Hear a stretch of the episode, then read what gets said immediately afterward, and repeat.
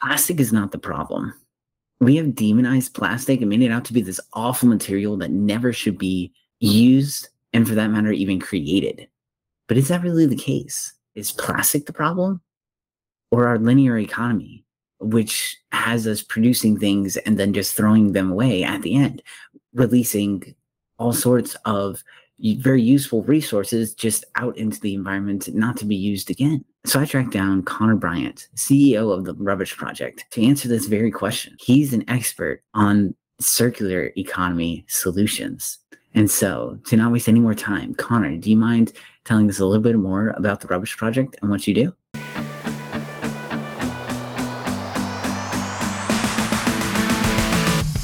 You're here for another dose of climate positivity on the Green Business Impact Podcast. Here we highlight the amazing work of green businesses from around the world that are fighting against climate change. If you are ready to be inspired to take action, ready to hear some amazing examples of how we are working to fight the climate crisis, then stay tuned because this week's episode will be the perfect hit of climate positivity.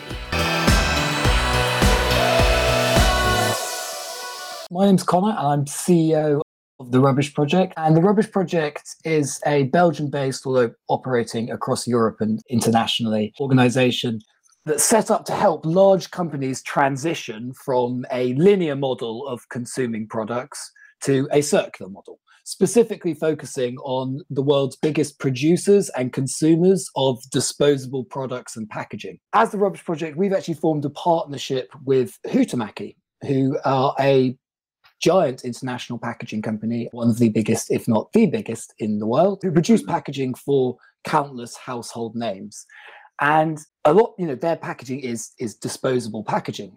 You know, a lot of it single-use disposable packaging. And we are trying to help them transition from a model where this packaging goes to landfill or incineration to a model where when their packaging is disposed of, it is captured, the materials are recovered, and they're turned into new packaging in a sense, we're trying to help them to transition to that circular system. And of course, packaging and has come you know more into the news recently with people focusing on plastic as being a, you know a real issue and while there are s- some problems with plastic and, and how we use it the public are you know in, in many cases a bit misinformed about you know plastic being all evil and all we need to do is, is just switch to another material and, and problem solved and of course the reality isn't quite that simple. But what they have identified is there is a real problem with our wasteful linear system and the way that we are consuming products. And that problem needs to change and it needs to change fast. And it actually links into all of the other environmental issues. again, you know, one of the things with the sort of public conscience is that the world is actually under quite a few grave environmental threats. Climate change is the one that everyone is now thank God, finally talking about. Um, but it is not the only grave th- threat that we face. In fact, what sums this up best is I mean, David Attenborough was recently involved in a documentary called Breaking Boundaries, and it identifies that there are actually nine areas in which humanity is playing very close to the edge and putting ourselves in serious danger, of which climate change and our, as a result of carbon emissions, is only one. What's interesting about that is that actually when, when you get to the end of the documentary one of the closing sort of statements of david attenborough is that switching to a circular economy model for our society tackles every single one of the major threats uh, facing our planet, including climate change. I see what we're doing as the sort of fundamental behind all sustainability because the circular economy is the only way that humans can sustainably consume resources and therefore sustainably live on this planet. So it fits into all of these other core environmental issues, but it starts with a really basic tenet of that we need to keep the resources that we're using permanently in a cycle. And this tenet is copying nature. It's it, natural systems have existed for billions of years. The water cycle, the cycle of life and death. These cycles are self-regenerating, and so that's why they can go on forever. And so, you know, that is the transition we are trying to help make. And we are doing, we are helping packaging companies to make this transition through a kind of two part offering. We provide a bit of tracking software that links up to our rubbish tracker dashboard. With this, we track products throughout their whole life cycle. So let's say starting from the manufacturer, Huhtamaki we're working with, we will track their products to who they we're actually also tracking the material that's supplied to them and and where that comes from and then what products it makes. But starting from the manufacturer, we will track their products out onto okay, well this went through this dis- distributor, but then it was consumed here. And so then we build a map of this is where all of your products are consumed.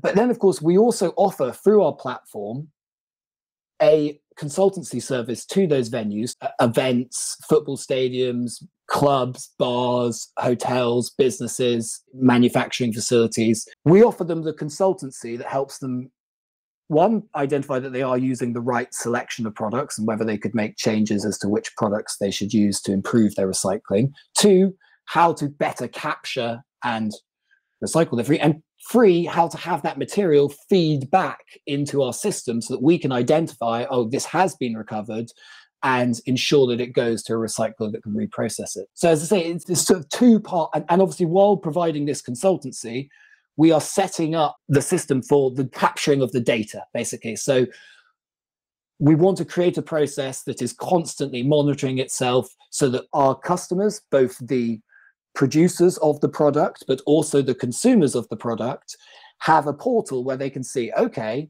this is the life cycle my products took before they got to me, i.e., the materials that we used to make them, who made them, where they were made, the carbon associated with the production and their journey. And this is how many of them I used, and this is what happened to them, and how many of them were recovered in the recycling process thereafter. And so it, it, it's empowering people through giving them both the consultancy to understand how they can redesign their system to enable this and you know make the right packaging choices material choices recycling choices and also giving them the tools in terms of the digital infrastructure. We do also provide the physical infrastructure but we provide that through local partners. So if we're in germany we'll work with a local german waste manager and german providers things because that is most efficient. Um, but of course our software is is scalable, we can apply that in any region. That, that was great. So you're really trying to help companies have a circular economy.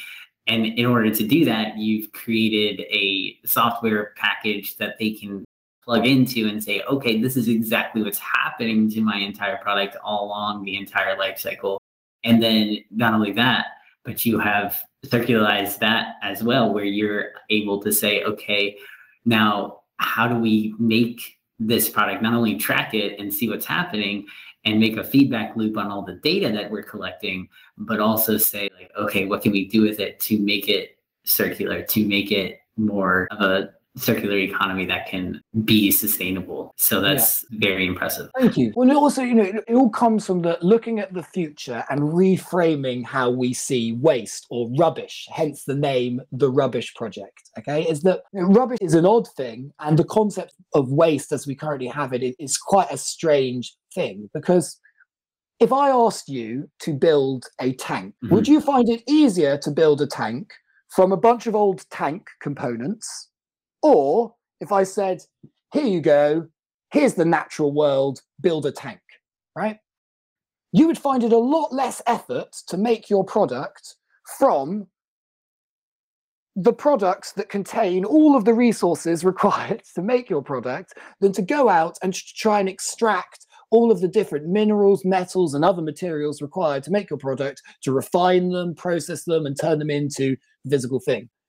But strangely, as a society, we're in an economic system where currently we've made it cheaper through bad system design to use virgin materials than to use recycled materials. But of course, that doesn't actually make a, a, any sense at all, as uh, you know, illustrated with the, the tank analogy. Right. And so, when you reframe rubbish and waste, and when instead of looking at it as a something that we need to get rid of, and just as all of the resources required to make the next iteration of that product, then the question becomes not how do we get rid of this, which is where everyone goes down the line when they're sort of looking for they everyone loves biodegradability because they like the idea that we can keep throwing our waste in the oceans and it will just disappear. And of course, you know, I don't think we should be letting our waste to just dis you know, it doesn't matter if the waste disappears, it's still wasteful to have created a product and to then not properly valued that resource. So as I say, if, if you look at these things as valuable resources, then the question becomes not how do we get rid of them,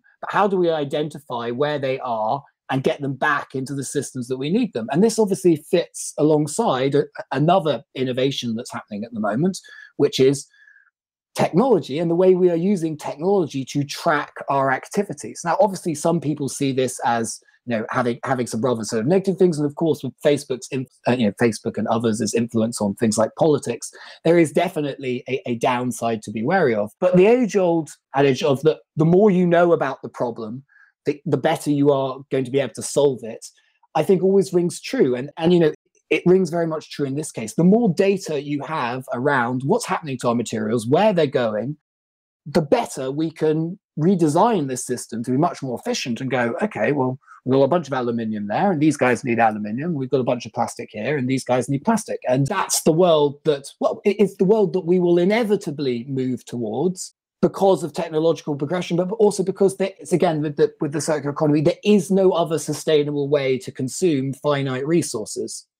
We ha- we only have so much stuff, and we can only go on burning and burying that stuff for so long before we run out of stuff. So, you know, in some ways, I see this transition as inevitable. The only question is when, and the answer is that we need to do it now. In fact, we're already into the fact that, you know, this not doing this is damaging the planet irreparably, and, and we need to stem that tide of destruction and and reverse it and live regeneratively in, in harmony with nature and the natural world. You mentioned how we need to look at trash as not just something to get rid of, but something that can be a resource in itself, right? Yeah. I mean, it's it's not just, you know, oh, I have this plastic and those and make it biodegradable so that I can just continue throwing things away all the time. Because when you create that package, you have to go through the process of using energy and creating these processes to create those biodegradable. So it's not just like, okay, we can just continue throwing things away. Like we do need to figure out like how can we make it so that we can have that sustainable and circular economy to come back so that we're not just recreating the same materials over and over and over again. Exactly, exactly. And of course, you know, it's the extraction of materials from our environment that is also so destructive. It's you know, mining, drilling for oil, um, chopping down rainforests, both for the wood and for the clearing it for the sort of land. All of these things are done in the pursuit of resources that we already have in our system and we're throwing away. So that's you know, pretty pretty criminal to be destroying our natural life support systems in you know in pursuit of, of materials that that in some ways we already own and frivolous and, and, and short-sighted too. But one of the other things I think is interesting about the Rubbish Project, and I think that is something that we don't often get to communicate, so maybe it's a good opportunity, is that we are about transitioning to the circular economy. And the circular economy has some has a hierarchy within it. One of the, the top things, well, actually, there's you know rethink, uh, reduce, and rethink, which would be the top two. But under that, there's reuse. Okay, and a lot of reusable products have, have hit the market out there, which is great. We like reusable products. But there's this slight danger at the moment, which again, a bit like the simplistic plastics is bad argument, which is true in some senses, but not universally. The idea that reusables are a silver bullet that work as the best environmental solution in all circumstances is well, not true and, and, and, proven by data. You know, it's again, I'm, I'm, not driven by emotion. I just look at what we, we can prove and, uh, and, and follow that. So that's one of the you know one of the challenges that we face is there's this perception that there is only one environmental solution that you know the public have latched onto. You know, which again is, is largely good. We do need much more reusable systems, but again, it is not a one size fits all thing. And the other side is that, and so to, to add to that, okay, well, what are the other options if you're not having a reusable system? Well, the thing is, is that whether a product is single use or multi-use, okay, the goal is the same in a circular economy. We need to keep the material resource in cycle, ideally infinitely. And then in doing so, we need to do that at the lowest energy per use and the lowest chance for waste per use. That is the that is what matters. This is the use case. So in some use cases, a reusable product, take a reusable cup, will have a lower energy per use and a lower waste per use in this infinite system. So that is the best product to use. But in other scenarios, take quick service retail, McDonald's and you know uh, takeaway foods, having a reusable system doesn't doesn't actually produce less energy and less waste because the reusable products are more durable so they're more energy has gone into creating them more materials and because of the challenges of getting 7 billion people to culturally change towards a system in which they return everything to an internationally distributed supply chain, the threshold for reuse is never met to meet the carbon requirements. So it is not as efficient. So in that scenario, what is better is to have a disposable product that can be captured and recycled. And that's obviously that's just a, sort of one example. But what we as the rubbish project are sort of focusing on um, and why that's sort of relevant is that recycling is the bedrock of the circular economy. Although reuse is is above, and then obviously we've got repair and and, and so on. Is that re- at the end of the day, once a product has been reused, for every product that is reused has to be made of stuff, and it will eventually go to waste. And the same is true for anything we repair. Okay, we have to repair it with materials, and eventually it will be unrepairable in its current functional form, so it will need to be recycled. So with the hierarchy, everything filters down to recycling. So, whether a product is single or multi use, we need to have the systems for recovering that material and reprocessing it back into new products. So, that is the aim of the Rubbish Project. We will work with both disposable and reusable products in order to help them turn into a truly circular system by supporting the bedrock of the circular economy, which is the recovery of this material. And we will recommend disposables or reusables depending on which is the best use case scenario. That is our our approach because that sticks most truly to the to the fundamentals of, of the circular economy. But we have a focus on disposable packaging, and people often wonder why we're not, given that we're an eco organization focusing on reusables. Well, one, there are lots of reusable companies, and two, the bigger waste problem is in disposables you know, while we can help recycle reusables and build and improve the systems there, more waste comes out of the disposable systems, and we are about tackling the biggest waste issue. We want to s- stop the largest amount of rubbish first, which is why we've gone for the world's most highly consumed disposable products that are consumed in their hundreds of billions like paper coffee cups. Wow. Yeah, definitely. You hit on a lot of great points about how there is a need to not just have this one track mind or this one one thought of this one solution is going to be the best solution, right? It's really under which situation does these certain solutions make sense. So it doesn't make sense to have the disposable product versus the reusable product, especially with McDonald's, where you're not going to change the behavior of that many people to not, oh, I just want to throw this away after I'm done with it. That's going to keep happening. And even if you make it reusable, people aren't going to reuse it. So you have to really consider human behavior in your process rather than just saying like, oh, reusable is better all the time.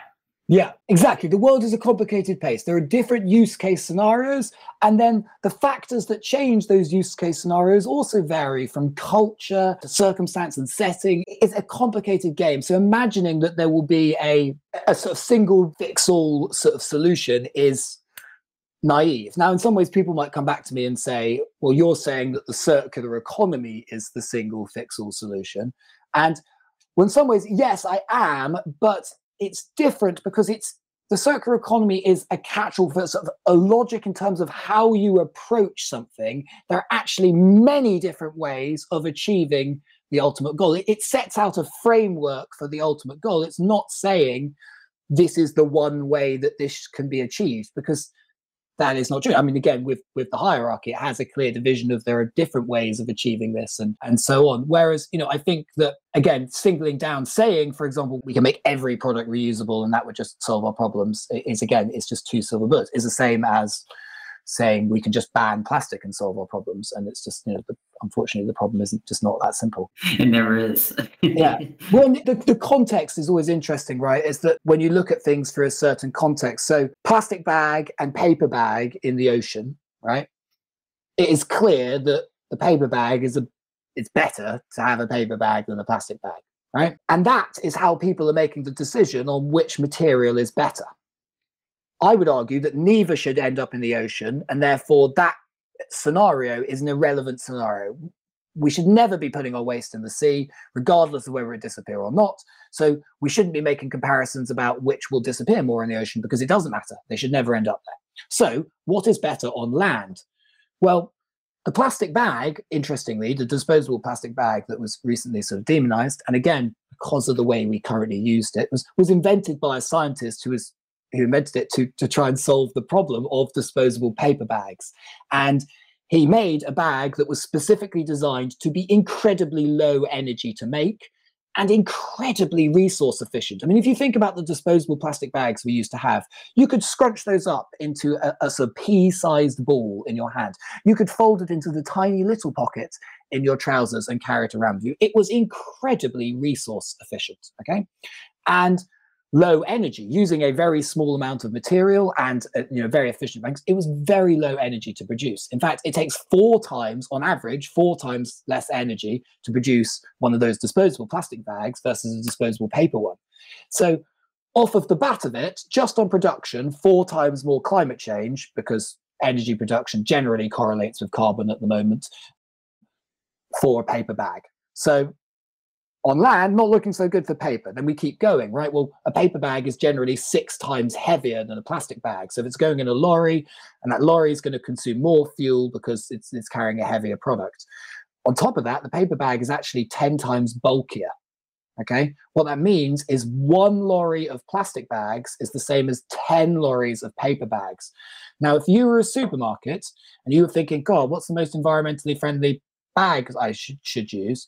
Would you think that it would be more environmentally friendly to go, hey, I'll go for the bag that has four times as much carbon emissions from production, would be delivered in 10 trucks that where no, of course you would. So the problem is, is that these environmental issues have been sort of framed by populist public perception that the issue is our waste in the oceans and it's sort of you know taken away from the real sort of scientific debate of okay well like how does this actually stack up when we measure these things? And of course i understand that science is complicated. We can't expect everyone to engage with a really complex nuanced topic. There are thousands of different materials complex multi-layered things. So in a way actually i'm not expecting them to engage and understand that as businesses and as organizations and as governments, we need to control our messaging and focus more on the circular economy. And the idea of making our own our old products out of our old products is very intuitive. People you know, instantly understand that that is an environmentally friendly thing to do. So we don't need people to understand very complicated things. We need them to get to them to understand a very simple thing. Yeah, definitely. It's just the idea that the what we're using needs to have a way of circularizing that process and whatever whatever way that is. So we just need them to understand that the circular economy will allow for us to be the most sustainable in the end yeah. versus plastic is bad or this is bad or we need to attack this. Like just we need to create a way to become sustainable whichever choice that is. And that people need to trust that the governments or companies are going forward in trying to figure out which is the best and most sustainable for that use case. So this has been really great. Learned so much from from what you have to say. And so just asking a little bit about social media, where oh, yes. do you see where do you see the Rubbish Project? Like what are your goals for social media? Okay, so I mean interesting, obviously we're a B2B business. So the services that we offer are are sold to other businesses. And therefore, on, on that perspective, the most interesting platform for us for marketing is is LinkedIn. LinkedIn isn't actually great for individual companies market. It's all right, but it's it's much better for personality. So actually, our social media approach through LinkedIn is actually led through me, or well, I have a team of uh, people that help me manage this, but as my face, I am the you know the face and the communicator of the company because people engage more interacting with a person than they do with an organization on LinkedIn. It's just one of the factors of the platform. But of course, you know, it allows us to funnel attention towards what we're doing. The other thing that, that we see as a sort of valuable tool is kind of waking people up to the sort of the bad decisions that people are making out there that are again followed by we have a big one is choose science, not populism, because lots of businesses are making decisions that they think will be popular with the public, which are clearly, by any sort of, you know, but we're are very clearly proven to be unenvironmentally friendly. I mean, one airline, I won't name and shame them, but one uh, airline in America switched from plastic bottles to Tetra Pak and was celebrating switching to boxed water um, going from a recyclable monomaterial that can be made out of 100% recycled material to a virgin multi-layered material that can't be recycled is not an improvement. It is a dramatic step in the opposite direction, entirely done because you think the public will demonize plastic. Because the only reason they're doing environmentally active things is so that they can tell a better story online. And so greenwashing is is so sort of present that it, it gives us an opportunity to kind of call it out but also to be honest to engage with it to understand why people are making those decisions and why people are choosing that and to understand the narrative that's driving it so that we can create a different narrative. Because i think one of the key roles that we're trying to put across on social media when we're engaging with the public and with the businesses that we're interacting with is we're trying to get people to really understand the circular economy but also in the very basic sense of intuitively understanding that what we need is systems that can infinitely feed back into themselves. In the same way, it fits with the word sustainable. Circular economy is almost the definition of sustainable. It is something that can continue to self-sustain itself. And so that communication, we're sort of we're really keen on, and getting people to understand that disposable products have a role within that. And that's also where we kind of move on to you know we have an instagram account and and communicate through this and this isn't communication that really goes out to the businesses that we're working with this. This is direct to consumer and this is us seeing our role as educators to try and help expand knowledge about the circular economy and there are lots of things that people with a very superficial understanding of a topic weighed in on. They highlight the sort of headline thing, but actually is that, you know, when you think about these things more deeply, often there's actually something more interesting under the surface. I mean, one of the big examples of this give is that everyone is obsessed with electric cars, which are great, but actually the production of our roads produces more carbon than the cars that drive on them and no one is talking about decarbonizing roads. So we have these sexy issues that people talk about, and we try really, really hard to get better and better at those. And we ignore these massive issues that we could easily solve with a bit more attention if we reframed them and realized for what they were an, an opportunity for big success. And so that's part of what we try and do. Um, we try and highlight these kind of and also these you know slightly nuanced point of views you know lots of people are out there championing the plastic is bad mantra. And of course, we have to challenge that with the more nuanced plastic is bad in the way that we are currently using it, but plastic as a material is not bad. Um, our linear system is bad, and uh, it's it's much worse than just one material. Definitely. So you you can see social media as you know on LinkedIn it's it's one way, but then on other platforms it's another way. As in you know you have educational content that you're really targeting to the end consumer that's not really part of your customer base but it's more of like they need to know too because they're influencing the businesses that you work with and that you are trying to convince and they're you know they make their decisions based on the customer so you really need to, to have both sides the the yeah. customer focused education and then also the client base being able to say like hey we can solve these problems that you're looking to solve well, and a big part of it is that you know we are we are authentic environmentalists. You know, it doesn't matter how far you look into me. I'm as, as green as they come. And same is true for our organization. You know, we're mission driven. We're doing this for a purpose. We are not a large corporation that is just driven by balance, but we set this up as a mission driven sort of company. So we have a lot of credibility from that side. And therefore, we are the right people to put out the communications around what we're saying because we genuinely believe it and we have the science to back it up. But of course, it's the same communication that large organizations, say you're a large fast food chain, okay, you actually do need to be communicating to people. Actually, there is a way to use our packaging sustainably. Um, and we're going to collect and recycle it and do it in this way. But of course, it's easy to look at one of these large companies that have been doing bad things for a very long time and say, oh, well, you're still just trying to do a bad thing. That's another bad thing, right?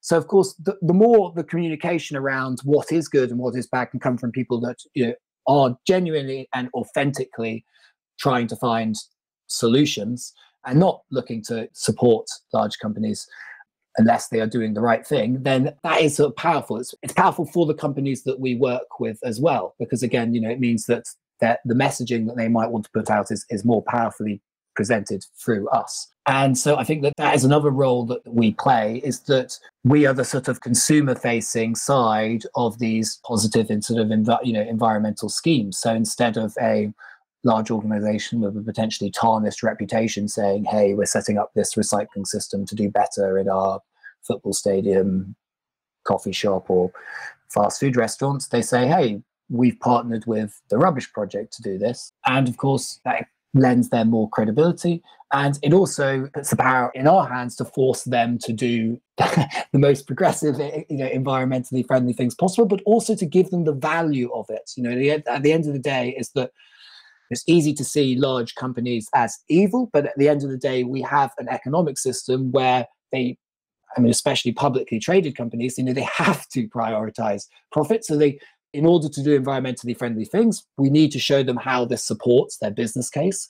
And it does. I mean, as I said, you know, the long term logic of actually resources will become easier to recover once we have more efficient recycling systems. But you know, in the short term, there is a clear benefit to communicating to your consumers that you are planet positive as opposed to destroying our collective home. And you know, we want companies to realize that value because, of course, that's what drives them to do more and more positive things.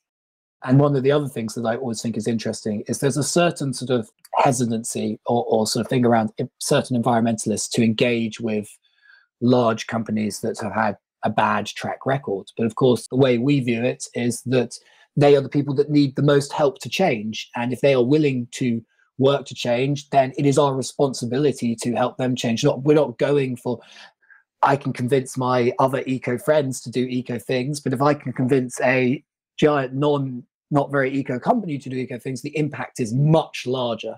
So, uh, of course, that's we will work with anyone, but we will only work with them to do something planet positive. Definitely. That's awesome. Great. Now, for the last question here, what is one way that somebody, if they were interested in working with you or if they were interested in learning more about the Rubbish Project and how they can get involved and how they can help out, how, how should they reach out to you? Okay, okay, good, good question. Um, well, of course, I mean, having having a poke around our, our website is, you know, is always a good start.